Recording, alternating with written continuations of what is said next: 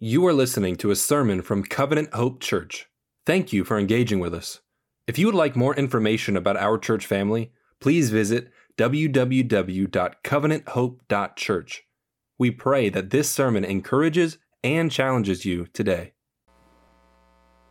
Well, good morning, Covenant Hope. It is so good to be with you this morning. If you have a Bible, grab it and turn to the book of Genesis guests, my name is Cody. I'm one of the pastors here and have the opportunity to open up the scriptures for us regularly and love to do so. And particularly excited. I look forward uh, to this moment all week as we start the book of Genesis. We are starting a new series which we have titled God's Story of Creation to Restoration.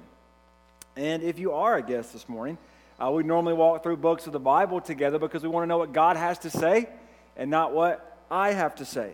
And so we're going to walk uh, through the book of Genesis together. And when we come to uh, the Bible every Sunday, when we preach through uh, the Bible, there are a couple things that I want you to remember as we start this new series. We, we preach through Bible, uh, the Bible, we call it expositional preaching because we believe the Bible has something to say. Not that I have something to say, but the Bible has something to say. And so when we come to this moment, this is not just something for me to talk to you about. This is something for you to engage in. It isn't a monologue, it's a response. It's, it's, it's more of a conversation, but only if you engage. And so as we start 2023, I want you to think about how do I engage in God's Word, in the preaching of God's Word every week. So I ask you to engage with your minds. Christianity is not just, I have faith that things will happen. No, we have faith in a God who has revealed himself, and we can think well about this God because he has revealed himself. We can engage with our hearts, the control centers of our being. That the Bible speaks directly to who we are as people, as individuals. I want you to engage with your emotions as well. You were made with emotions. God has made you to feel sadness and joy and happiness and even anger and sorrow. And so when we walk through the book of Genesis, you're going to feel those kinds of emotions because you're going to see how sin has broken the world. And I want you to engage with all of who you are so that you decide something. Because what you're going to see as we walk through Genesis is what it does, it helps us think about the whole Bible. It helps us think about doctrine in general because it's the beginning, it is the Genesis, the origins. And so it helps us. And so I want you to make a decision. Are you going to listen and hear God's word and then respond to it by submitting your life to what is true? And so, as we start this morning, if you are not a follower of Jesus today, I pray that you see who God is, particularly a grand God. And a God who has revealed himself in his word and in Jesus. And so that we get to know him. We get to get to be like him because he has died for us. And so if you are not a believer today, my prayer is that you would accept Christ and submit your life to him but also that this is a safe place to know this God and to see his people live out that gospel that we proclaim. And so it's a good reminder for us. Now, if you don't have a Bible, you can grab one of those black hardcover Bibles in front of you and turn to page one as we start this morning. I'm going to say a line, and I want you to say out loud what comes to mind. I want you to say out loud what comes to mind. A long time ago in a galaxy far, far away. Star Wars. Stories, opening lines, we love them, right? We know them. They come to memory. A galaxy far, far away. We all know that this is going to start a Star Wars story. But opening lines are not the only uh, thing that we remember. But not just the Star Wars opening lines. We remember lots of them. And we come to Genesis and we hear the first words In the beginning, God. We know it. It, it may be one of the me- most well known verses in all of the Bible. It, it's, it's a line that helps orient ourselves. But orient ourselves to what? The story of the Bible. to the story of the Bible. You see, this book that we preach through is a story. And we'll talk about more of that in a moment. It's a story. And you have the opportunity to listen to this story and to hear it and respond to it or not. Because we live in a day where there are two competing stories. Are you the main character of your story or is someone else? We have two competing stories the Bible versus uh, what we call humanism, what, that humanity is at the center of everything and we get to decide everything. We are basically God. And whatever form it takes, that is the competing story. You hear it in Follow Your Heart. Do what you think is right. You have two competing stories. And so when we come to Genesis, what we have to ask ourselves is do you believe in the story? Do you believe that you're just a chance out of trillions of variables that we ended up in this place? What story are you going to believe today? What story are you going to submit your life to? What story are you going to give yourself to? This story, what Genesis tells us, is something very specific. And so here, well, here's what we're going to see in these two verses. In the beginning, God creates everything in the universe and molds it into his good creation molds it into his good creation. Now, if you are a disciple today, if you follow Jesus, we talk about making mature disciples. Here's the truth that you need to know. Here's the story that's being told God is the sovereign creator of the entire universe, who is intimately and actively involved in his creation. When we speak of the Bible, we speak of it as a story and we make a claim about that story in the Bible. We make a claim that it's a public truth. It's not just a truth for little Israel. It's not just a truth for Christians around the world. No, this is a story that defines everything in the world, including who you are.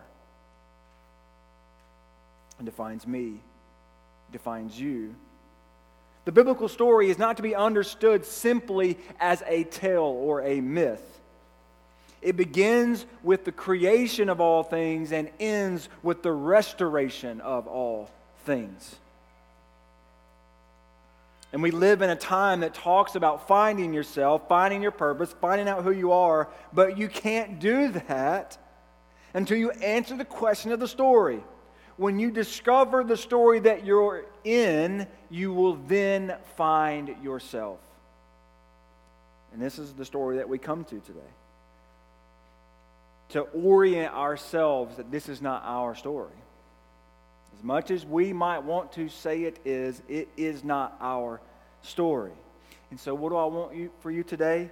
Is I want you to see the grandness and beauty of a God and his story about loving you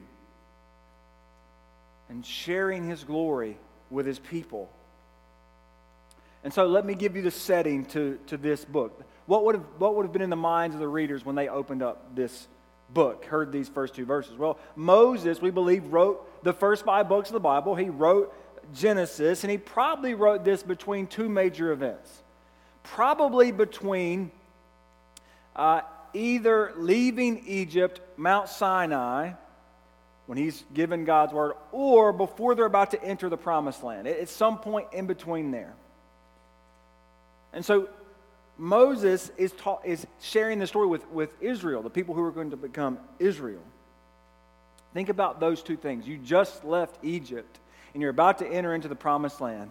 What is God saying? That He is God and that He is going to provide for His people. And notice that Moses is very intentional, he's very concise with his wording. So intentional that in the original, Hebrew language that verse 1 is only seven words. It's the number of completion. And the second verse is 14 words. Two times seven, the number of completion. And now, let me be very clear the Bible, at least Genesis, is not concerned with modern issues. of evolution and Darwinism. It's not concerned about that. It's not concerned about naturalism either. It's not concerned about uh, there is no God. No, it assumes that there are there is God or gods in the world. It's going to tell us who that God is. And then when we talk about this, we're gonna we'll come back to that next week. But Genesis is concerned about who God is and who you are in light of that. Where you come from. What is your origin? What is your beginning? What is your worth? What is your purpose? So, as we walk through these two verses, here's what we're going to do. I want to expound the two truths that you see. I want to expound the two truths that we see here in the verse that God is a sovereign creator and that He's intimately and actively involved. So, here's what we're going to do. As we walk through this, since God is sovereign creator, it means this. That's how we're going to walk through this. And it's going to help us kind of identify what's going on in the passage. And then, since God is this, we must, we're going to end with we must do something. So, truth number one God is the sovereign creator of the universe. Look there at verse 1. In the beginning, God created the heavens and the earth. In the beginning, God. Therefore, the main character of the Bible is God. If God is the sovereign creator, He is the main character. And the subject of the first sentence is God. It's easy to think about this story and, and the Bible, to think about it in a way that it's about us. And unfortunately, what we've done is we named this account, this story, creation, and that's really the, the object, not the subject. So unfortunately, it doesn't help us remember that God is uh, the subject. And he's actually mentioned some 35 times in the first chapter some 35 times. If we want to understand the story, then we have to understand the subject. This brings us to a very important thought God doesn't need us. That's not mean. I'm not trying to be mean, but God doesn't need you. God was perfect. He wasn't lonely. He, he wasn't longing for something. He doesn't need us. He was free to create, not forced to by any emotion. God, as we see in this first chapter, is an all powerful being who needs nothing. He created out of his love and kindness and grace to share his glory and love with his creation. And it's also important for you to know that this word used for God is Elohim. Now, I normally don't use the original language with you. There's a couple reasons for that, but this is really important as we start out the, the book of Genesis, right? It's a name. Elohim is the name that is used here for God. And, and here in Genesis, it's an important name because if it's generally, if it's used, it's talking about plural gods. That's not what's happening here. It's used to describe our God. Now, some of you may have heard this, this means Trinity. Now, it doesn't necessarily mean Trinity. We can understand that God is the Father, Son, and the Spirit, that this is possible because God is called Elohim, but that doesn't necessarily mean that. But what it does mean is it talks about his power and transcendence and how he created all things. Now, this word created is also important. If you haven't caught on, this first sentence is really important for us as we start. This word created, it's used and it's associated with God. It's, it's what God does. God creates. This is new activity out of nothing. God creates in a way also that assigns role and function. So God makes everything creates everything. It isn't just he forms it, it isn't just that he's fighting against the chaos. No, no, he speaks it into existence. Now, what did God create? He created the heavens and the earth. This is a phrase that sums up the entire universe. Everything we see that we don't see, spiritual and physical, God created it all. Now, a few months ago, uh, the new Webb telescope uh, sent back pictures. It gave us data. So we're going to throw a couple of those up there for you. Uh, the first one, I believe, is of those are all, those aren't stars, those are galaxies. Take that in for just a moment. Those are galaxies. Our galaxy, our galaxy, it would take us a hundred thousand years to travel across it if we traveled at the speed of light. And just to give you a little, uh, little idea of what that is, that's 670 million miles per hour. That's how, that's how big that is. And secondly, what we think from scientists now, we think there's up to 125 billion with a B galaxies in our universe. We can throw that second picture up. This is uh, what NASA believes is an exploding star expanse, some sort of, of forming that's happening in, the, in our universe somewhere that stars are exploding. And so, what we see, even just these pictures, I mean, what, what a beautiful picture that is. And we see, and it barely, we have to fit it inside of a TV frame. And God speaks it into existence. That's what God does. That's the kind of power that God can speak with His Word. There it is, and the whole universe is there in, in the instant that He says it. There, there used to be scientists now that just declared that the universe was eternal, though. Or they would say, no, the universe has always been, that's always existed. And they refuted the Bible's teaching about God creating everything in the beginning. Well, one MIT researcher reviewed and collected enough data to say, well, he proved that actually the universe is expanding. It's hard for us to think about. The universe is expanding, which means that it couldn't be expanding forever. So there's empirical, literal scientific data that says the universe is expanding. Therefore, it cannot expand forever. So it had to have an origin, which tells us it lines up with Genesis. It had to have a beginning, it had to have a cause, it had to have a maker. And we know this maker as God who made all things. Everything exists thanks to God. God is the main character of the story. But God is the sovereign creator of the universe and therefore eternal. Look back at that first phrase, in the beginning. It serves two purposes to orient us in the story that God reveals himself in the whens and wheres. God doesn't have to do that. But he, he kind of orients our minds in the beginning, and two, to raise the question in our minds multiple questions. The beginning of what? Where was God? Was he before the beginning? That's the point. God was in the beginning before anything else. And it's hard for our minds to wrap it, around that idea that God was just there from eternity past to eternity future. God is there. And it's hard when we start thinking about that, we, we kind of get stuck on who God is. He is eternal. He has no beginning. He has no end. He has no origin. Let me read to you Psalm 90, verse 2. Before the mountains were born, before you gave birth to the earth and the world, from eternity to eternity, you are God. This word beginning also helps us orient us to God's story. Not his origin, but his activity. Right? In the Old Testament, most of the time the word beginning has something to do with the end in mind. Think about your favorite story. It can't go on forever. That favorite TV series that you have cannot go on forever. It has an ending. And the writers know that there will be an ending to the story. Even the first words of the Bible think about, anticipate the end of the story. God has a goal, a future goal in mind. Now, when we read the Old Testament, I want to remind you of a couple things about how we read these stories. There are kind of three ways that we think about these stories. Number one is the immediate story. What's going on in the actual story that's there? What's God doing here?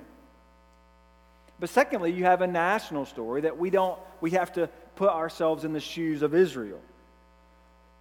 God's special covenant relationship people. Will they love and obey God? Will they trust Him? Will they not fear anything else but Him? So you have the immediate story, and then you have the national story, but you also have this grand story, which many of you may know about as creation, fall, redemption, restoration. And so this is the grand story of a child who was born to a virgin, God in the flesh, the covenant king of the universe, and he offers himself up for us. And so when we read these stories, as we think about them and apply them to our lives, there's three stories for us to think about. Why do I say that? Because this story is not the only story going on. We know that Jesus came in the flesh 2,000 years ago. The question is, what will we do now? What will we do in light of knowing that God created everything and specifically then He sends His Son into the world to restore it? What will we do? That's the question that we have to keep in our minds as we walk through these stories. So, God is the sovereign creator of the universe. He's the main character, and therefore He's eternal, but He's also in control. If God is eternal, anticipating the future goal of his creation, it also means that he's in control of his creation. And since God's creator, he's the owner of the universe, and he gets to make all the decisions. We might use the phrase, God is sovereign. God is sovereign. J. Vernon McGee used uh, this phrase. He says, You might have a better way of doing things, but you don't have a universe. You might have a better way of doing things, but you don't have a universe, which means what? You're not God. That's what's happening here. God's in control of this. And often, these ancient creation narratives would talk about the gods struggling against chaos. Right? Other gods. They have to, they have to take down the other God and they have to use that other God to make things. That's, that's not what the Bible talks about. There's no struggle or fight there's no chaos to be beat down. Everything is submissive to God. He is in full control of the story. James Barr, a Scottish Old Testament theologian, he put it this way Genesis is interested in an organized world as against a chaotic world and not in the question of something against nothing. Think about it this way. Uh, we got Graham a little Tikes basketball hoop. Many of you have been in our home, you've probably seen it. Uh, and it's about yay high. And uh, we got him that, and he's, he's learning to shoot. You know, I'm, I have to be very patient because he wants to shoot it like this. And I'm like, no, son, you have to shoot it like this. So we'll, we'll get that later. But when we, he wants to play basketball, and what he doesn't understand is as soon as he walks up to the goal, that's getting swatted, and he's not going to make a shot. As long as I'm in the household and as long as I can move, he will never win a basketball game against me. It's just, it's just what's going to happen. Right? What he doesn't understand is that he will never win as long as I'm at least better than him. I control it the whole time. If I want him to score, great. If I want him to make a basket, great. He can make one, but he will not win. Right? I am in control of the story. And he will remember that. This is on, on my little small scale there. God is in control of all, all of this. There is nothing competing against him. There is no threat to our God. There is nothing that catches him by surprise. He is in full control. I'm the uncontested basketball winning person in the Evans household, but God is the uncontested God in all of history, in all the universe, in everything. God is uncontested. Like an author writing our story, God is in full control of how this story ends, of how your story ends. We can trust Him that He's in full control and nothing else is. Often we go through difficult times and we question God. And I, I, believe that God can handle those questions, by the way. He can handle your questions. He's big enough, He's God. But we must remember that this is God's universe. He does things His way. He does things His way. He's in control. So, what does this mean for us? If God is the main character, He's eternal and in control, what does it mean for, for us? God defines who we are. God has a future goal and a future purpose for His creation. God is in control from beginning to end. The universe, and more importantly, your life is charged, it's packed with meaning and purpose. You have a purpose because you have been made by an all powerful, all creative, all in control God. You are not a chance. No matter how much specific scientists want to tell you that, you have a purpose. You have a you have meaning. And some of you worry, am I going to miss out on God's will for my life if I make this decision? Is this going to mess this up? And here's the thing the psalmist tells us we plan our steps, but he directs our path. And you should make wise decisions, but at the end of the day, if you make the wrong decision, God's still in control. How do I know that? Because if I believe God is sovereign, you can make whatever decision you want. That's not going to mess his plan up. That's how sovereign our God really is. Darkness and suffering will not prevail in this world. Many of you have been sick and had ailments. Many of you have lost family members. Many of you have struggled mentally with depression or anxiety. God is not far away, and He is not oblivious to those things. He knows. He knows. You are not an accident, and you are wonderfully and beautifully made. Our God is the creator of the entire universe. He's in sovereign control of it. But He didn't just wind us up like one of the toys and let it go. That's not what happened. Which brings us to our second truth this morning God is intimately involved in His creation. As we pick up in verse 2, I think Moses wrote verse 1 to, to give us a big overarching summary statement. I don't think there's a break or a gap between verses 1 and 2. I don't think this makes sense in the flow of the story. What, what this means is that verse 2 picks up in light of God creating everything. And God has brought creation into being. Now he must cultivate it. Look down at verse 2 with me. Now the earth was formless and empty. Darkness covered the surface of the watery depths, and the Spirit of God was hovering over the surface of the waters. God is intimately involved in his creation. Therefore, He's the sustainer of it. Therefore, sustainer.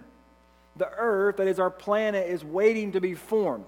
This would have struck the Israelites as odd because they've been promised a land. We're supposed to go to this land. We're supposed to have the promised land that he promised to Abraham. And the words earth and land are the same here in, in the original language. And so God promised land, and it would have hit Israel. Wait, wait a second. How can this land be unformed? How can, it, how can darkness cover it? And so what God says is, No, I am in control. Now look back down there at verse 2. The earth was formless and empty. That doesn't sound good, does it? But don't think about it as in like uh, mythical chaos, like in the, in the Greek sense. Think about it as unproductive, uninhabitable and it definitely cannot sustain human life. It shows us that God is not done with his work yet, he's just starting. And this word formless means that there are no boundaries, there's no rules, there's no functions. So we're going to see next week, in the first three days, it takes God three days to make the earth productive, make it inhabitable, make it functional, to produce vegetation and such. And it's going to take three days to fill the earth with animals and sea creatures and birds and mammals. And yes, humanity, the culmination of God's good creation. Look back there again at verse 2. There's still a problem, right? This time it's the darkness and the depths of the water. But let me be clear. Although there are there maybe things are not the way they should be, that there are challenges for God's people, but these things are not challenges to God. The watery depths, the darkness on the earth is no threat to God. God created them. I think about for Israel the Red Sea, they've, cro- they've crossed it at this point. God is in control of that. Just because it's a sea and just because it has depths does not mean it's a challenge to God. In fact, what is God doing? Look at the second half of the verse. The Spirit of God is hovering over the surface of the waters. Even though the, the earth is not full of life yet, God is still there. His Spirit is at work. The, the word picture here is, a, is of a mother eagle hovering over her nest, protecting it, providing food to her young eagles guiding them when they begin to fly, as she begins to hover over, then that's what's happening here. God is hovering over his world, protecting it and beginning to form it and to make it into what he wants it to be. He is sustaining it. We see in Colossians 1:17 that Jesus is the one holding all things together. God is holding this universe together. And so, if God is actively and intimately involved, and therefore he sustains it, then we must do something. Therefore, we must find our purpose in God's story. We must find our purpose in God's story. When we acknowledge that God is the main character of the story, He's the one in charge of everything in the universe, both spiritual and physical, then we are enabled to have knowledge of this God, that we need Him. And finding our purpose in God's story demands that we not see ourselves of gods as gods in our little worlds, in our little kingdoms, in our own little stories. Question is, church, I need you to hear me. The question is do you believe? Do you feel? Do you know that you need God? Because if we took an inventory of our lives and the time that we spend, what would that say about what we truly believe? Do we believe that we need God? Are you dependent on Him? to work in and through you? Or have you been blinded by things like the American dream that you are in control of this? It's like the blind side of a car. That these, these competing stories in the world, they blind us. And we think we're the only car driving on the interstate and there's no there's no problems there's no challenges. I can go wherever i want to at 100 miles an hour. And what we don't know is there's a mack truck coming for us in our blind spot. Because if god is sustainer of the world and god has created everything good and we look at it and we say wait a second something's wrong. There's a mack truck coming for us. If you are not a Christian today, I don't want to code it for you. God's pouring his wrath out on sin. But he poured his wrath out on his son for us. But we've been blinded by these competing stories. We've been blinded by these things. That we really actually need Jesus. And church, church, we actually may be, have, be blinded too if we're not careful. Jesus says this in John 15 Remain in me and I in you. Just as the branch is unable to produce fruit by itself unless it remains on the vine, neither can you unless you remain in me. I am the vine, you are the branches. The one who remains in me and I in him produces much fruit. Why? Because you can do nothing without me. We need God, and particularly, we need Jesus Christ, who must see and feel and understand and know our need for God, or we will be useless in His work and in His world. But what is so beautiful about this, that we see a beautiful, grand God, is that He reveals Himself to us in His Word. He invites us to know who He is. That we find our purpose. We find uh, that God loves us. We find out He's all powerful, all knowing, and a creator God. But this knowing must lead to obedience. Right? Genesis is this special kind of history. It's history, but with a, with a point. Right? Genesis is going to teach us how to live before Christ, who is our King. This kind of history shows us that the Old Testament, this worldview, transcends just a historical uh, account right? It's not just history for history's sake, but it records past events so that we have a purpose of educating us so that we know how to live. That we know that God has called us to obey and that we get to actually do that in Christ. We now can obey in Christ. And remember, we find ourselves in those three stories the immediate, the story of Israel, and the grand story. And God has revealed himself in the grand story. Through the scriptures, through these words, through this story.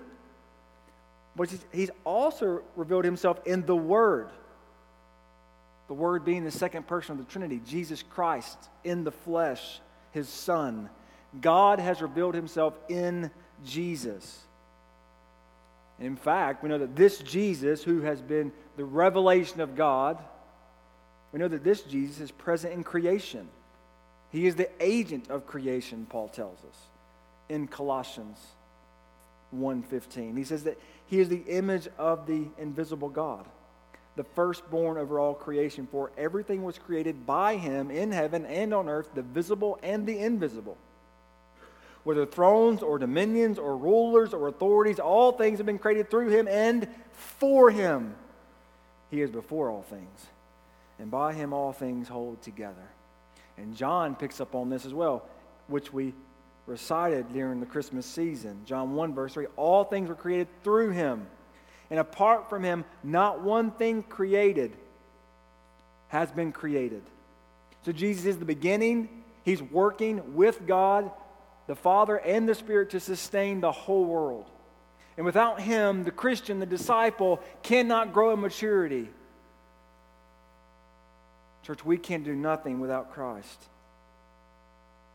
So, Jesus, who is God, we will see in this story, culminates in Him. Remember, the story is about God, the story is not about us. And Jesus tells us that in Luke 24, the whole story of the Bible culminates in Himself. You can say that the story's climax is found in, in Christ, in his life, death, burial, and resurrection. Everything before it anticipates Jesus' coming into the world. And now everything we look back to helps define us now in the world. It gives us true meaning. We must see our lives as stories written to glorify God and to find our purpose in Christ, in His gospel. God's story the story about Christ and his salvation, which has been brought by God's sovereign hand at the right time, should shape our stories. Should shape it. We should find our purpose, which means Jesus' story, the story of the Bible, should shape our story. And it should shape how we view the world. What is true, what is right, what is beneficial, what is good. Jesus must also define who we are, must define how we live and how we act. We must ask the question what am I giving my life to? What am I giving my life to? What is defining me? Often we let the here and now cloud our motives, but we must let God and His story define our lives. We must let the eternal inform how we live. It's not that we forget the here and now. No, the gospel speaks into how we live here and now. Maybe a good question to ask is what is my priority? What am I giving myself to? What is my time used on? Is it used on knowing this God and therefore being used by that God to serve and to love? Or is it used on other things that I want? Other things that I want to give my time to? What has God made the priority in your life? Not what we think it is, but what the Bible says that the gospel is what is the priority in our lives. That the church community is our priority, that we're going to give ourselves away for the good of our church family and our families that God has given to us to steward, to raise our children. May we give our allegiance to this Creator God who is in control of all things, who sustains us. May we give our allegiance to Him because He defines us. Our God is the sovereign creator of the entire universe who is intimately and actively involved in His creation. This means that He's the main character, He's eternal, and He's in control. And for those of you who, are going through difficult circumstances, it means that He sustains this whole world, including us, our hopes and our dreams, our love. Therefore, we must find our purpose in Him through Christ. Do you know Him? Do you know the story? If you're not a Christian today, I, I ask you, do you know Him? Because this God loves you. And this God has given himself for you in Jesus. And this God is the one that you can find true meaning and purpose. If you do know him, if you are a Christian, how can you better align your story with, with the story? May that be the question that helps us think about the story of Genesis as we go through it the next year. How can I better align my story with God's story and therefore glorify and honor Him? Pray with me. God in heaven, we are so thankful for all that you've done. We are thankful that we can praise you for your mighty, wonderful, and powerful acts, and particularly in Jesus Christ. God, I pray as we as we walk through Genesis, as it's preached to us, would we hear it and respond with all of our being our minds, our hearts, our wills. Will we respond to you? Will you make us look more like Jesus through understanding how all this stuff came to be and why we're here? What you've done, why the world is like it is. Will you help us look more like Jesus? Will you help our church be the hands and feet of Jesus to each other and to this community? God, we love you.